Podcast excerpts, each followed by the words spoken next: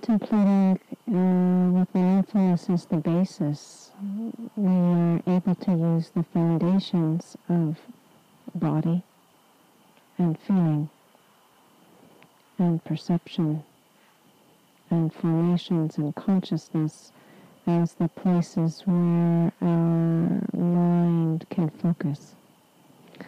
And so having many hours in the afternoon to spend time in nature we can watch the experience of our body in different places and locations, in places of wide open meadows, in places near rocks, and places by water, in places where there's big views, and places where there's um, of cave-like experiences.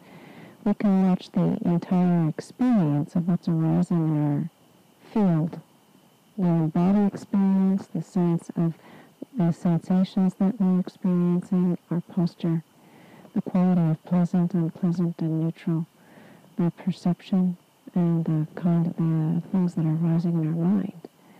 Does the mind become settled? Does it become still? Does it become agitated? Does it become calm? Do we become joyful? Do we become contracted? Do we become expanded? And so the, the body in these different environments as a template for being able to watch what's arising in our experience. And so the aggregates is one of the ways in which we can work with and look and see how we're actually experiencing things. And what is the aggregate that is the most prominent? Is it the experience of our body, our posture, the sensations of our body, what we're doing with our body? Is it the experience of feeling? The pleasant, unpleasant, neutral quality of what we're experiencing that's very striking. There's a, uh, the quality of perception, uh, the, the uh, sensing of color, or shape, or form. Is it the associations, the stories, the things that are connected to the perception that show up as, you know, this is what I'm experiencing, this is what's happening, this is what's going on right now.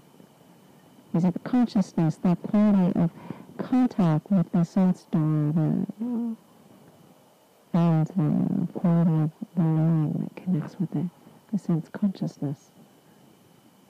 All organ, object, and consciousness all together. And so in this way, the whole bundle of, in my experience, that we have some kind of leverage points where we can begin to start looking at it in terms of its constituent elements rather than in terms of the entire bundle of what we ordinarily feel or think or experience. You know, I'm having a big experience. Okay, how? Where? What kind? In what realm? In what domain?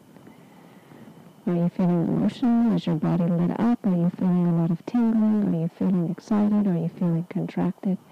How is it? So the aggregates is one of the ways in which we can use the groupings of Dhamma uh, to have more perspective on what it is that we're experiencing.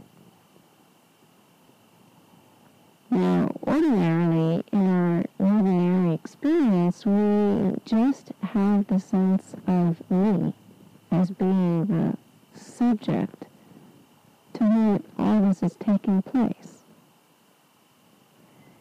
And yet when we look at it from the perspective of the aggregates, the aggregates have dialed in this me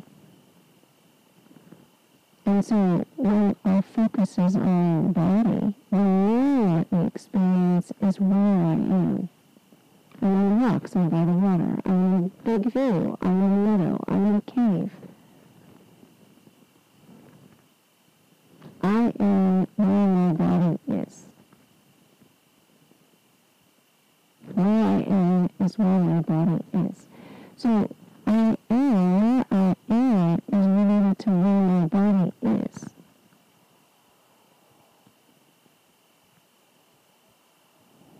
how I'm feeling.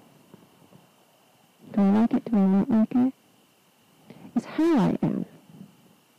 I'm good. I'm not good. I have a good meditation today. I have a meditation today. And I need it to whether the quality is pleasant, unpleasant, or neutral. Or bored. Usually there's a lot of neutral. So how the, the subject experience of what is going on is usually related to the Vedana. Where I am, how I am, and what I am is usually related to the Sanya perception.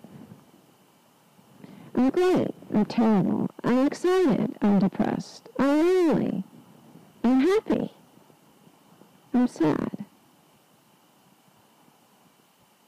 How I am is usually our identification with Sanya.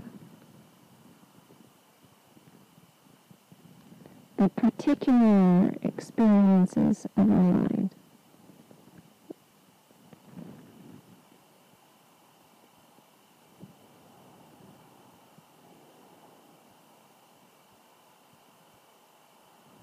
I is usually the associations and the proliferations we do with our experience.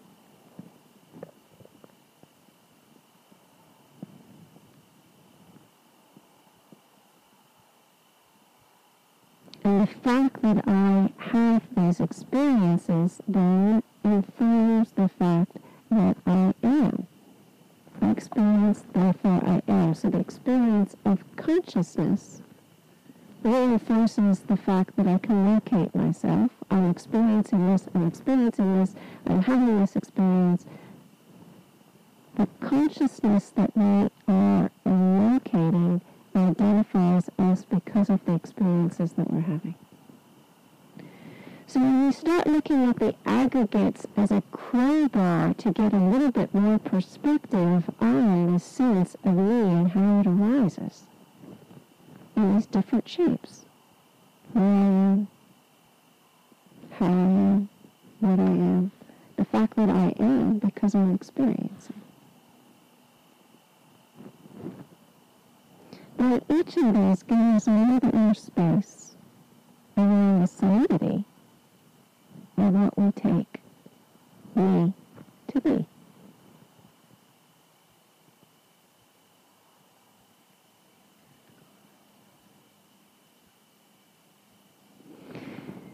the teachings of Anatta in the Buddhist is one of the teachings that actually separates out Buddhist dispensation from other uh, philosophical and religious schools in the sense of looking at that there isn't an intrinsic, stable, solid entity that is me, that I can locate, that I can name, that I can pinpoint, that is always there, that is never changing. And for most of us, this is not an easy thing to wrap our minds around because it's counterintuitive. What do you mean I don't exist? You know? You know, they pinch me and it hurts. You know, I'm here. I take up this amount of space. I am. Mean I'm not? What are you talking about? So our intuition around our perceptions and the way that we view ourselves and our internal experiences is that I exist. But when mindfulness becomes focused, and the meditation allows the attention to become settled and still, and we start looking, where is it that this me exists? How is it that this me exists? Where is it that this me exists or gives the sense of me existing? Let's see how it shows up when you ask those questions.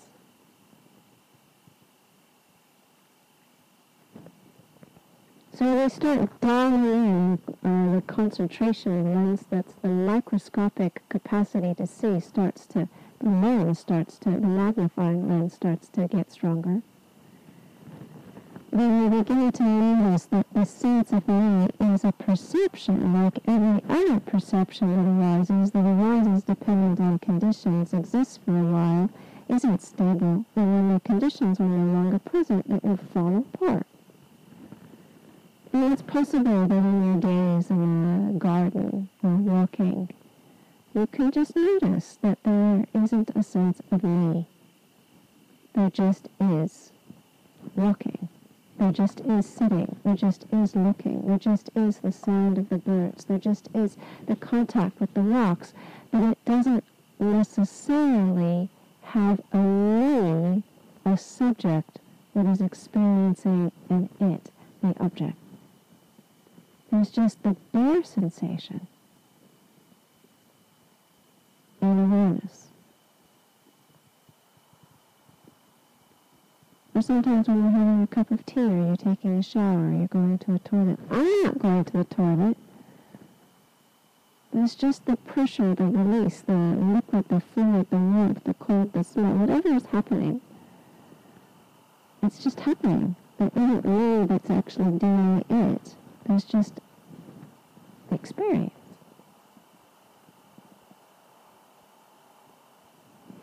So this whole thing of the aggregates and the way in which we experience it is also related to the sense spheres in terms of the way the me and the mind gets solidified around what we see, what we hear, what we feel, what we think, what we remember, what we taste, what we smell.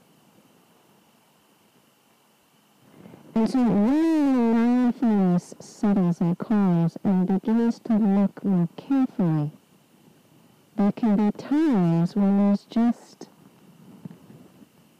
seeing. There can be times when there's just sensation. There can be times when there's just the sound. And it is because I'm really sensitive to sound. And when my mindfulness and concentration are not deep enough, certain sounds agitate me. And then I go beneath the threshold and they're completely not a problem. And so it's not the sound that changed. It's the resistance to the sound, the irritation to the sound, and the me that's having an experience around the sound that changes. So in that sense of uh, that still place where there's mindfulness and concentration together, when our experience shifts from me having it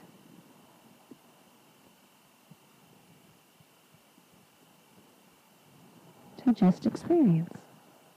There's just experience. There's just experience. There's just experience. I want to tell a little story and then come back to this.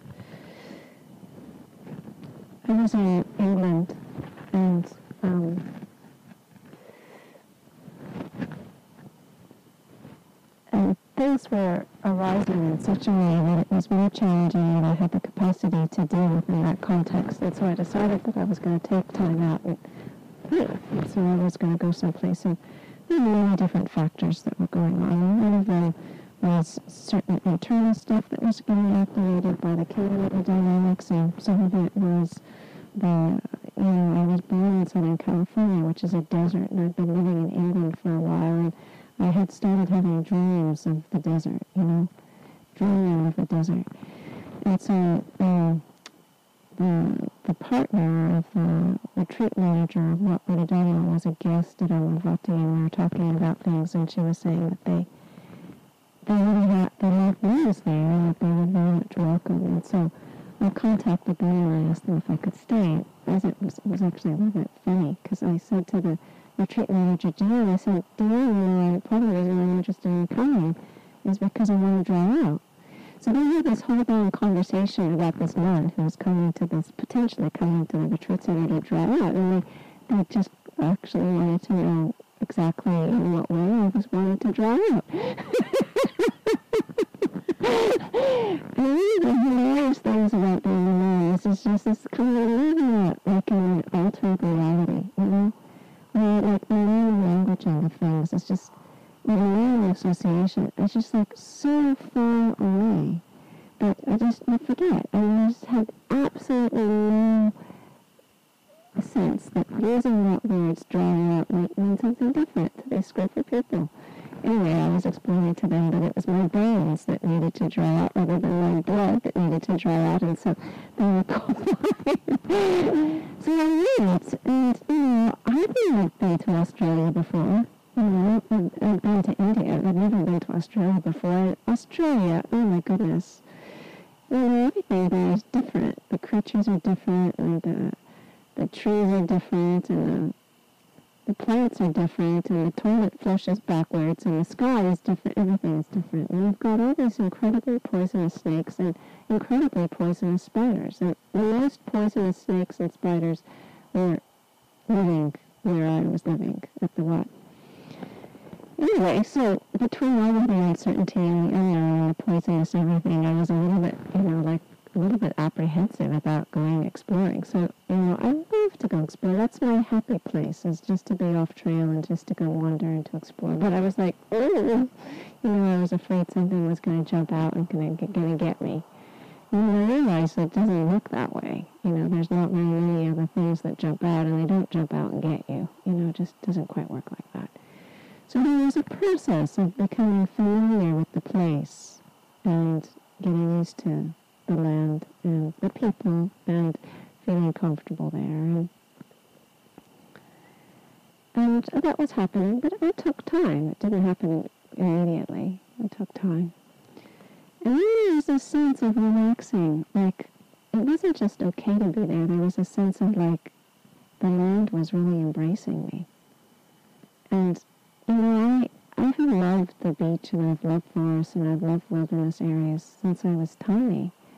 But I can't even remember a place where I felt the land embracing me like that, where it just felt like absolutely the land was just delighted that I was there. You know, it wasn't like it was a right that I was there. It was just like delighted.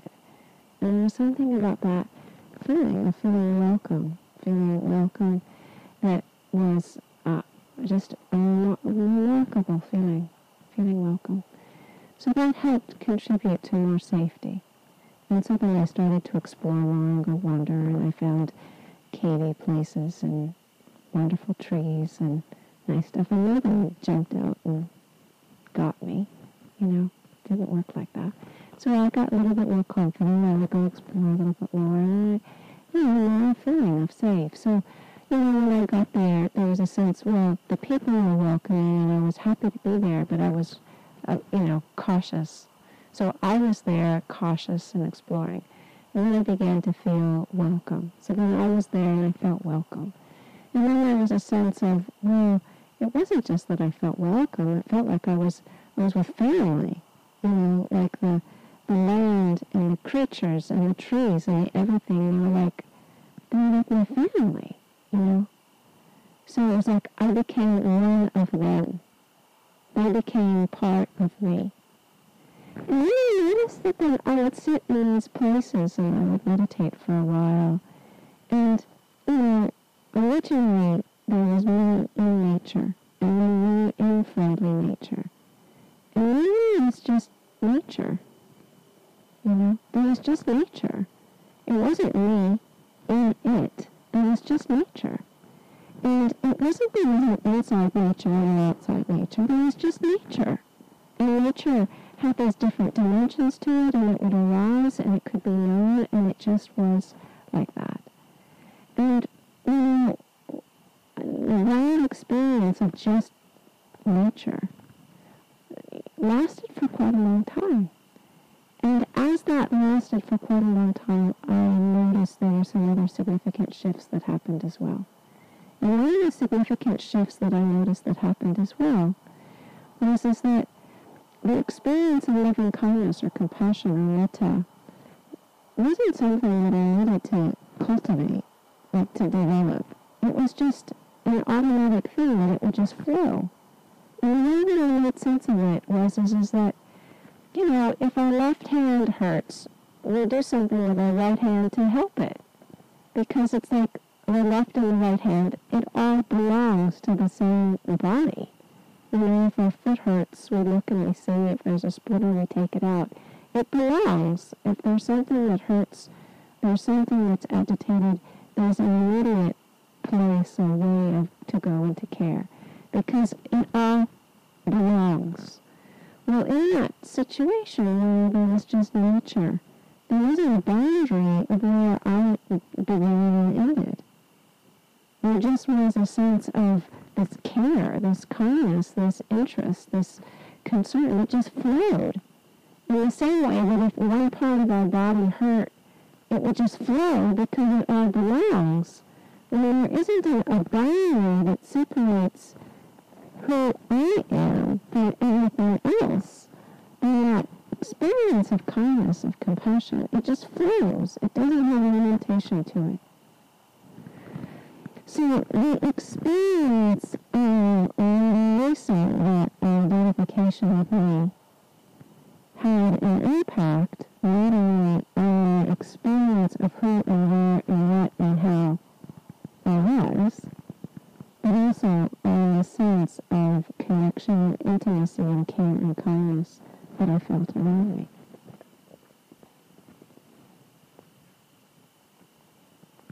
And it also had another impact. And last night I was talking about these different layers.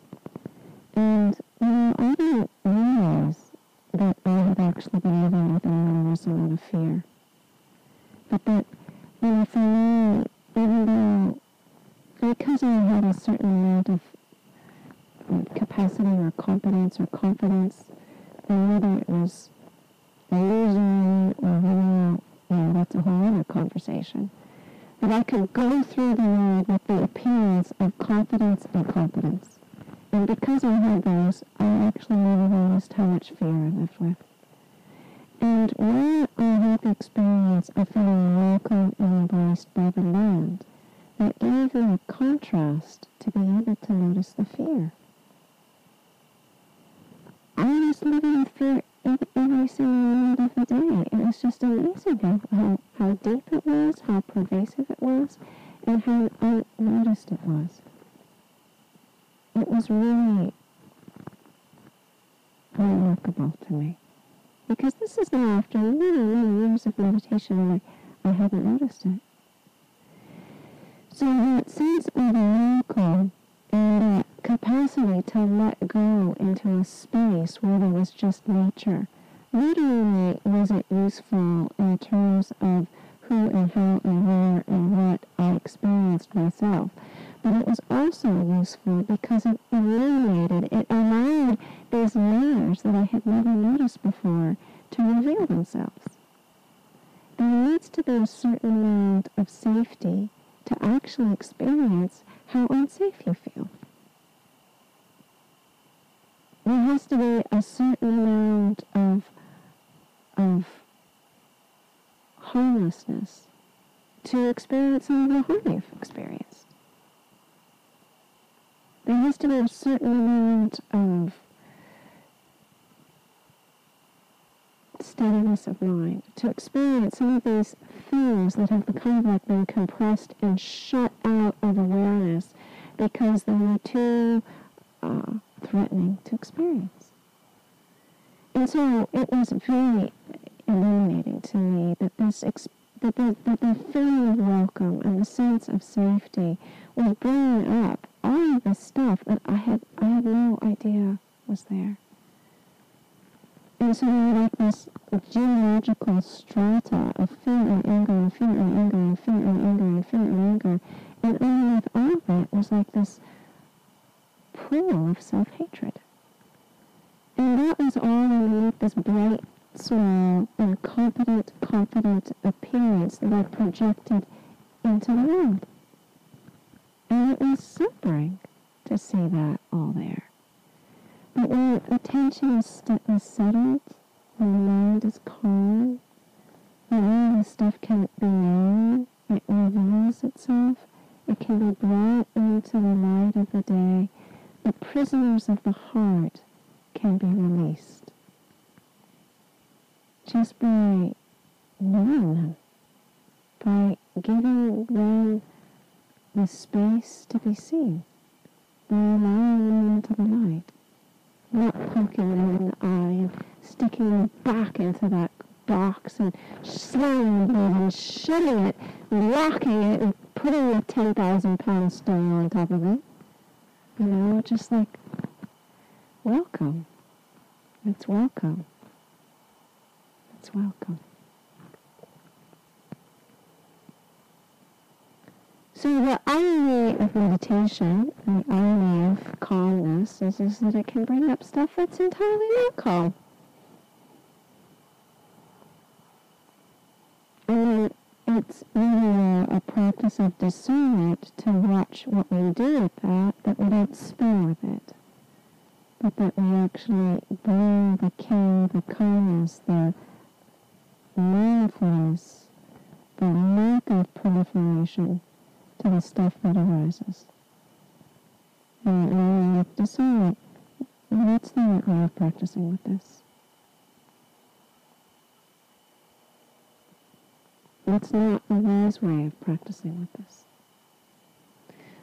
And we don't even necessarily need to have a conceptual framework about it, but we know that when our line starts spinning and there's a huge amount of uh, proliferation and association and emotional charge connected to all of that, then that's not moving into a place of still and steady and calm and insight and release.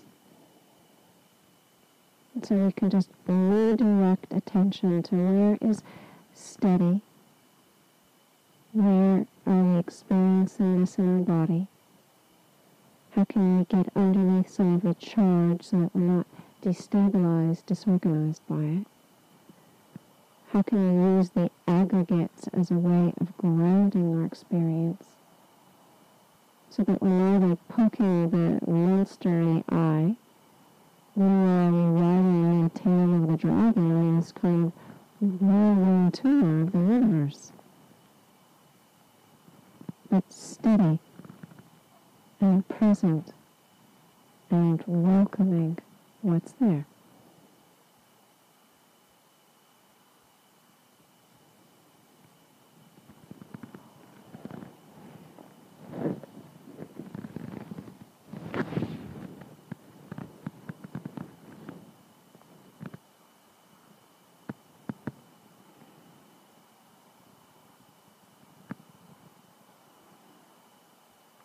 So one of the real pleasures of uh, a retreat context like this, where we have time of stillness and time of nature, is, is that we get to explore and we get to see the impact of when we practice in this way, what are the results. You know, you get to see what happens when you find the perfect spot. And when you find the totally not perfect spot. What happens? And how do you relate to it?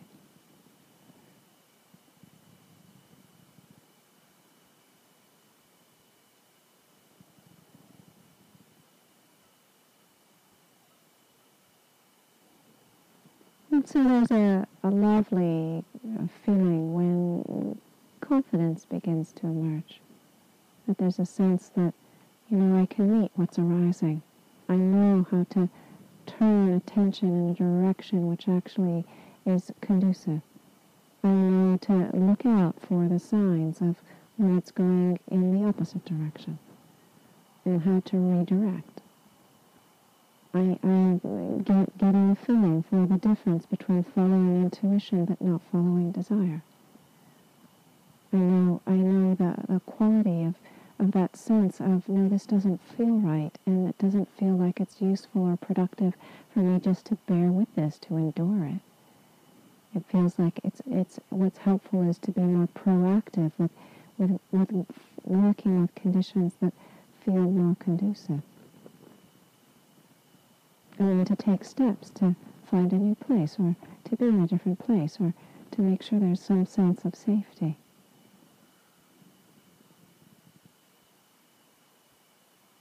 Just as we're watching this, this flow of, of what's arising, the stuff that gets activated and the capacity to notice it, to observe it, to see it, and our reactivity around it. And to, and to move between bringing care to the conditions of our experience and watching and observing what's arising without formulating a solid sense of me who's experiencing it.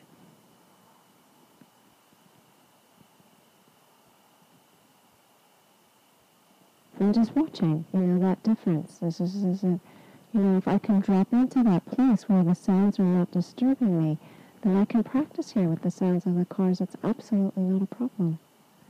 But if for whatever reason I'm too tense or too agitated or I'm too tired or there's too much physical pain in my body and it's just difficult to go there, then it's helpful to go to a place that's quiet so that I can drop in and have that, ah, that experience of non-resistance. And in that experience of non-resistance, of relaxing till there's just nature, then there might be more insight about how to navigate the stuff that's arising.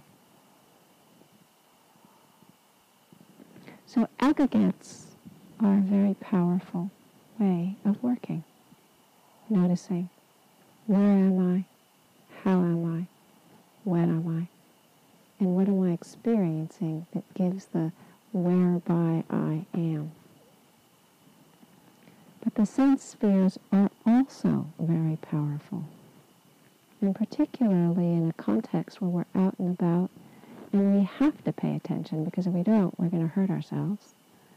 You know, there's a highly activated sense of sense, seeing, hearing, feeling. You know, I've trained myself to listen to footsteps because I do not like to be walked on when I'm lying down, and I lie down a lot. It doesn't feel safe for me just to be lying down when somebody comes walking. It's way too vulnerable. So I can drop into these incredibly deep states, but I've trained myself to listen. If I hear footsteps, then I, I come out of that and I sit up.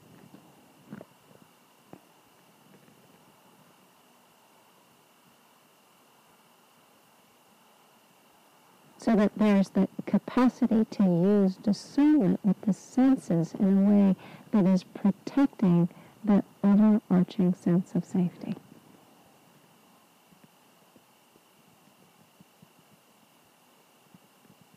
Even though in that space itself there's no sense of there not being safety. So it's like moving back and forth between the worlds that we're living in.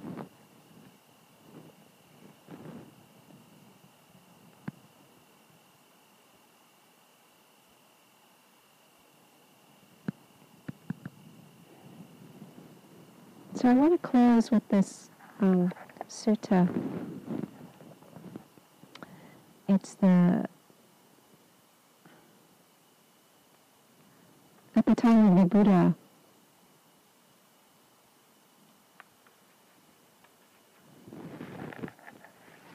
there was a um,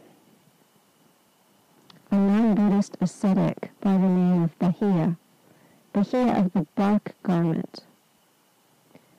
And he came to the Buddha and he was interested in instructions. And this was happening while the Buddha was collecting his alms food. So it's not the dumb thing when the Buddha is going on alms round to ask him for teaching. But he didn't know that because he wasn't a Buddhist. And he went and he asked, and he was asking, and he, the Buddha didn't answer, and so he asked a couple times. So eventually he asked for something that was just very short, very short.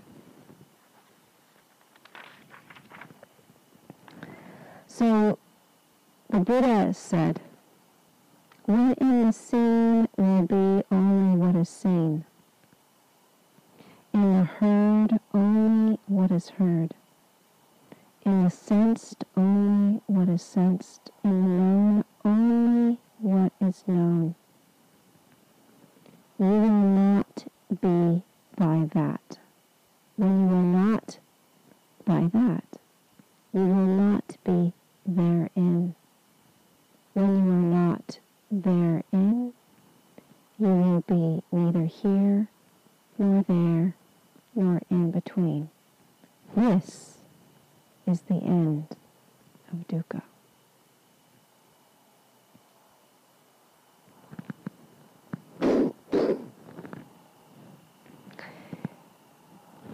Just with without feeling a self, who is seeing? Who is seeing it? You're just hearing, and you don't feel, allow the sense of me hearing it to crystallize. You just stay with the sound. Just stay with the body sensations. Just stay with the thought without moving into the proliferation, without moving into the associations, without believing it, identifying it, or rejecting it.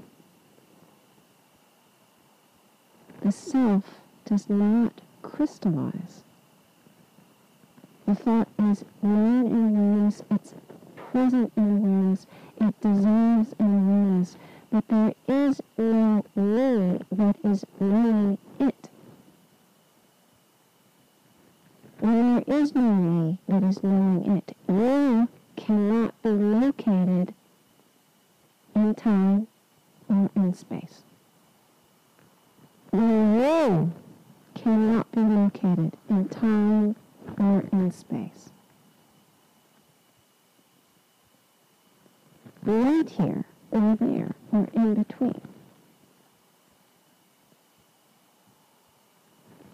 The whole loss of suffering ends right there.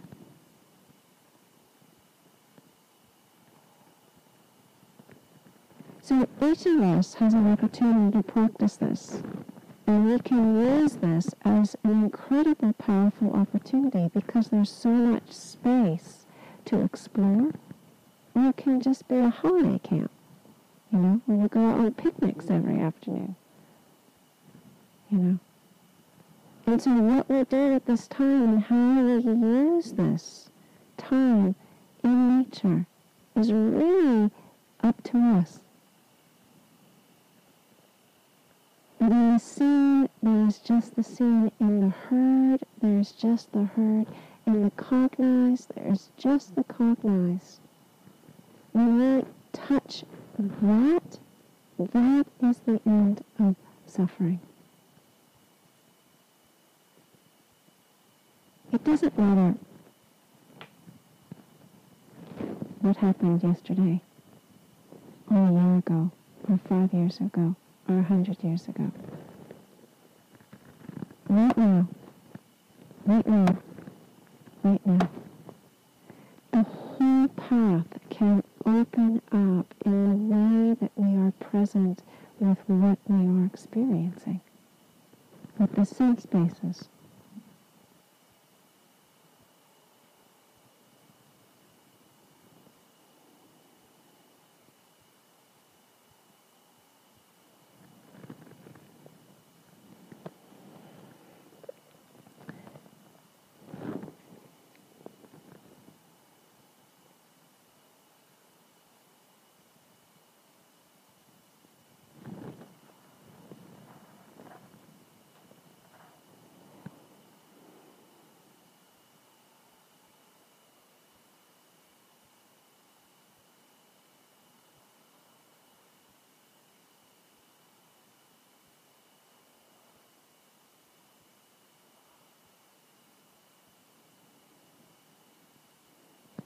So the story goes that after Bahiya had heard that instruction, he was killed.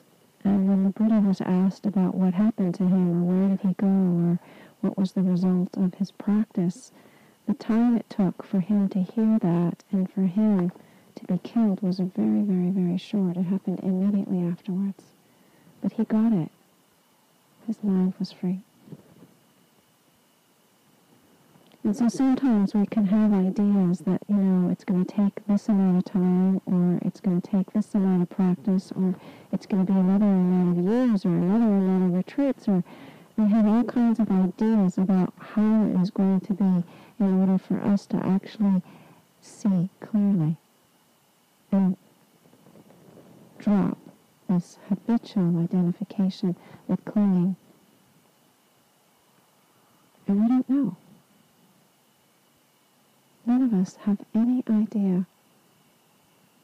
And all of us touch into that experience of just bare awareness and usually don't recognize it.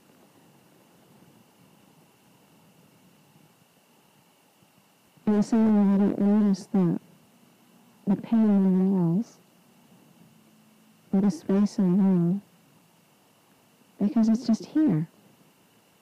It doesn't stand out with the neon flashing lights and all the space in the room.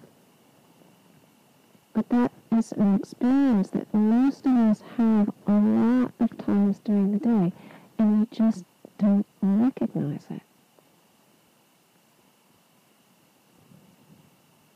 And so part of the practice is learning to see what we have always seen but have not recognized. And watch what happens when we do that. So I will close this reflection here and